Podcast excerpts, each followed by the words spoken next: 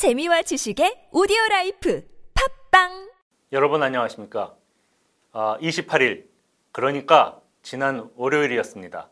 문재인 대통령이 청와대 수석 보좌관 회의에서 이번에 북한군에게 학살당한 대한민국 국민의 유가족에게 처음으로 애도를 표시했습니다. 희생자가 실종된 게 지난 21일이었습니다. 그로부터 일주일, 다시 말해 170시간 만에 애도 표시였습니다.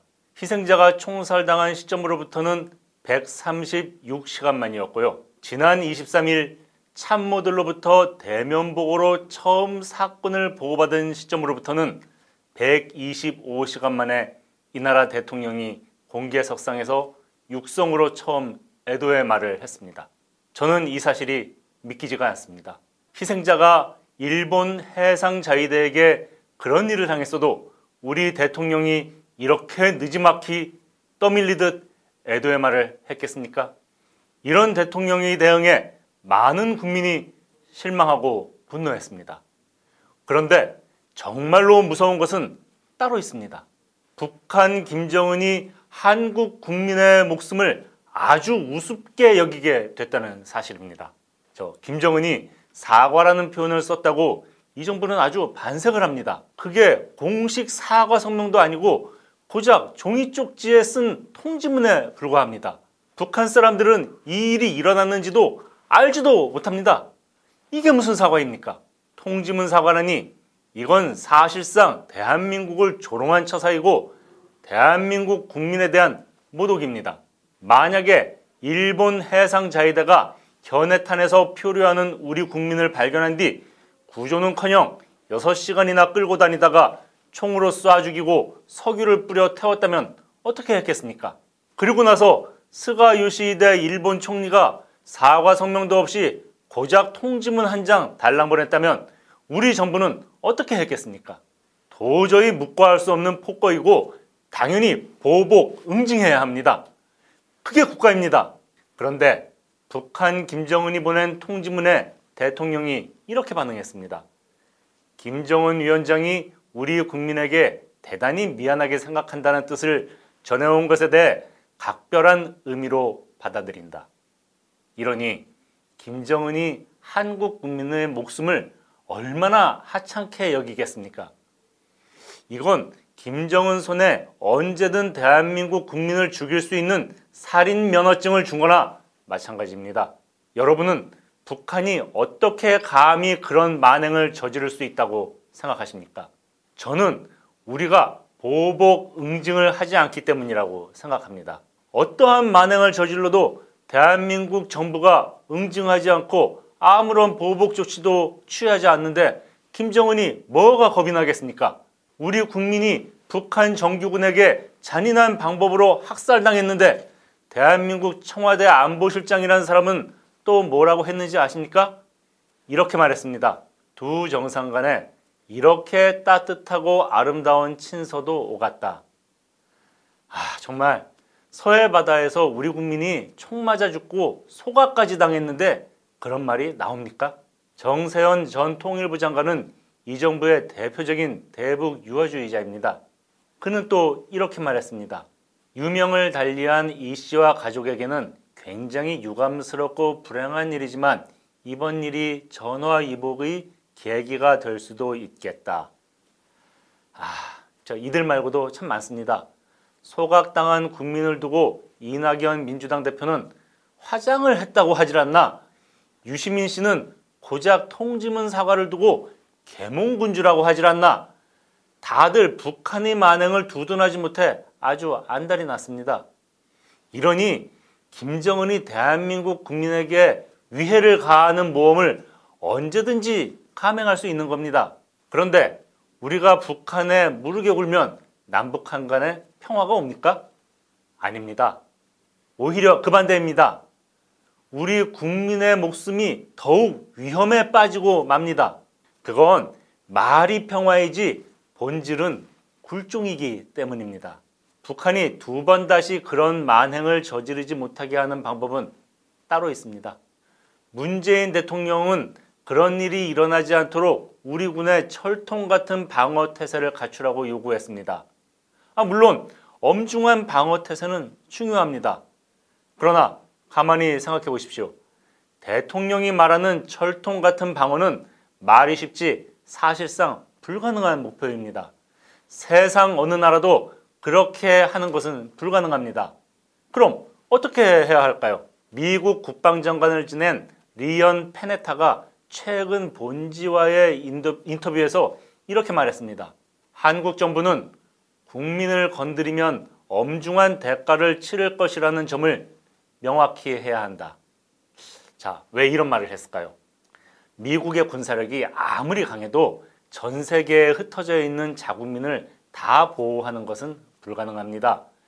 그래서 미국이 세운 원칙은 미국 국민이 공격당하면 반드시 국가가 나서서 응징한다.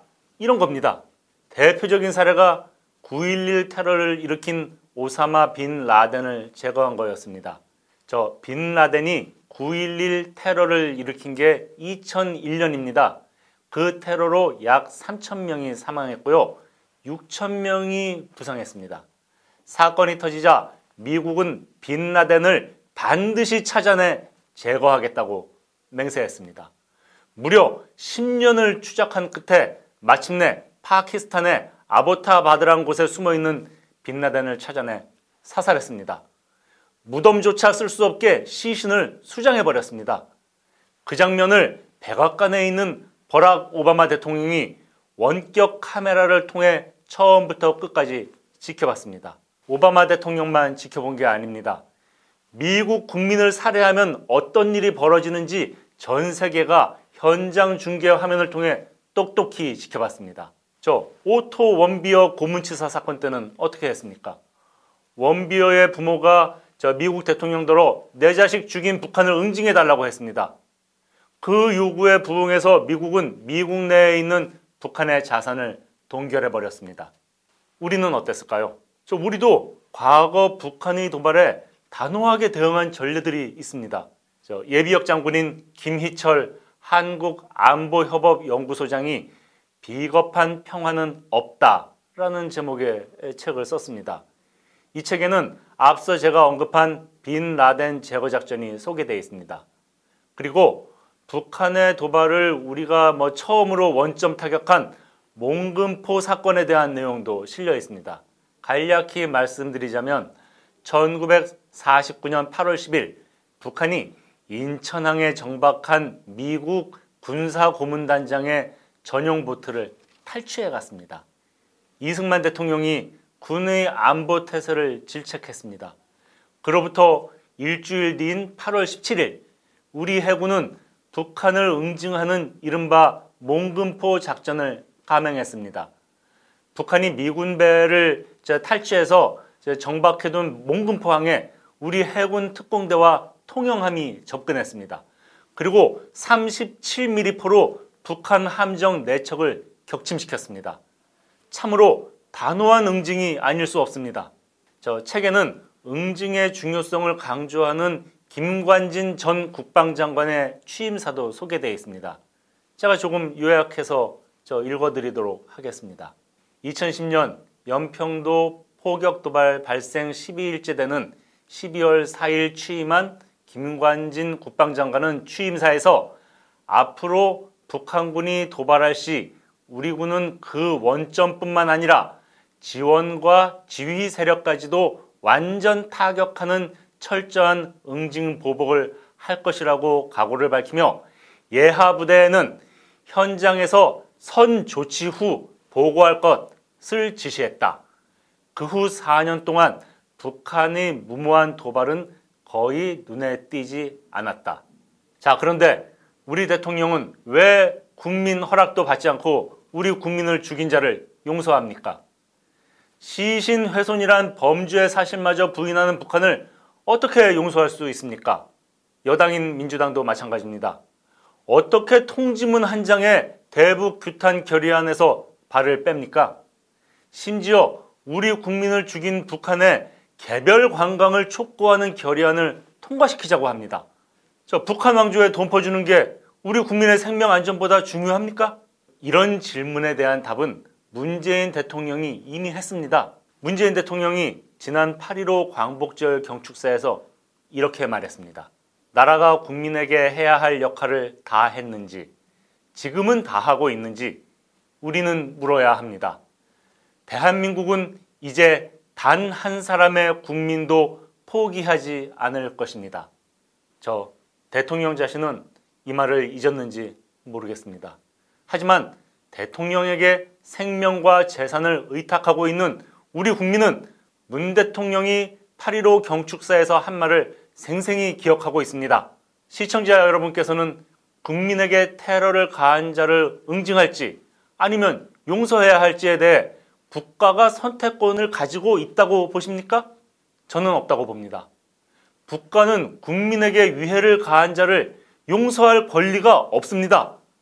오직 응징할 의무만이 있을 뿐입니다. 그 의무를 저버리면 국민이 위험에 처하기 때문입니다. 그 의무를 저버린 나라는 나라라고 할 수가 없기 때문입니다.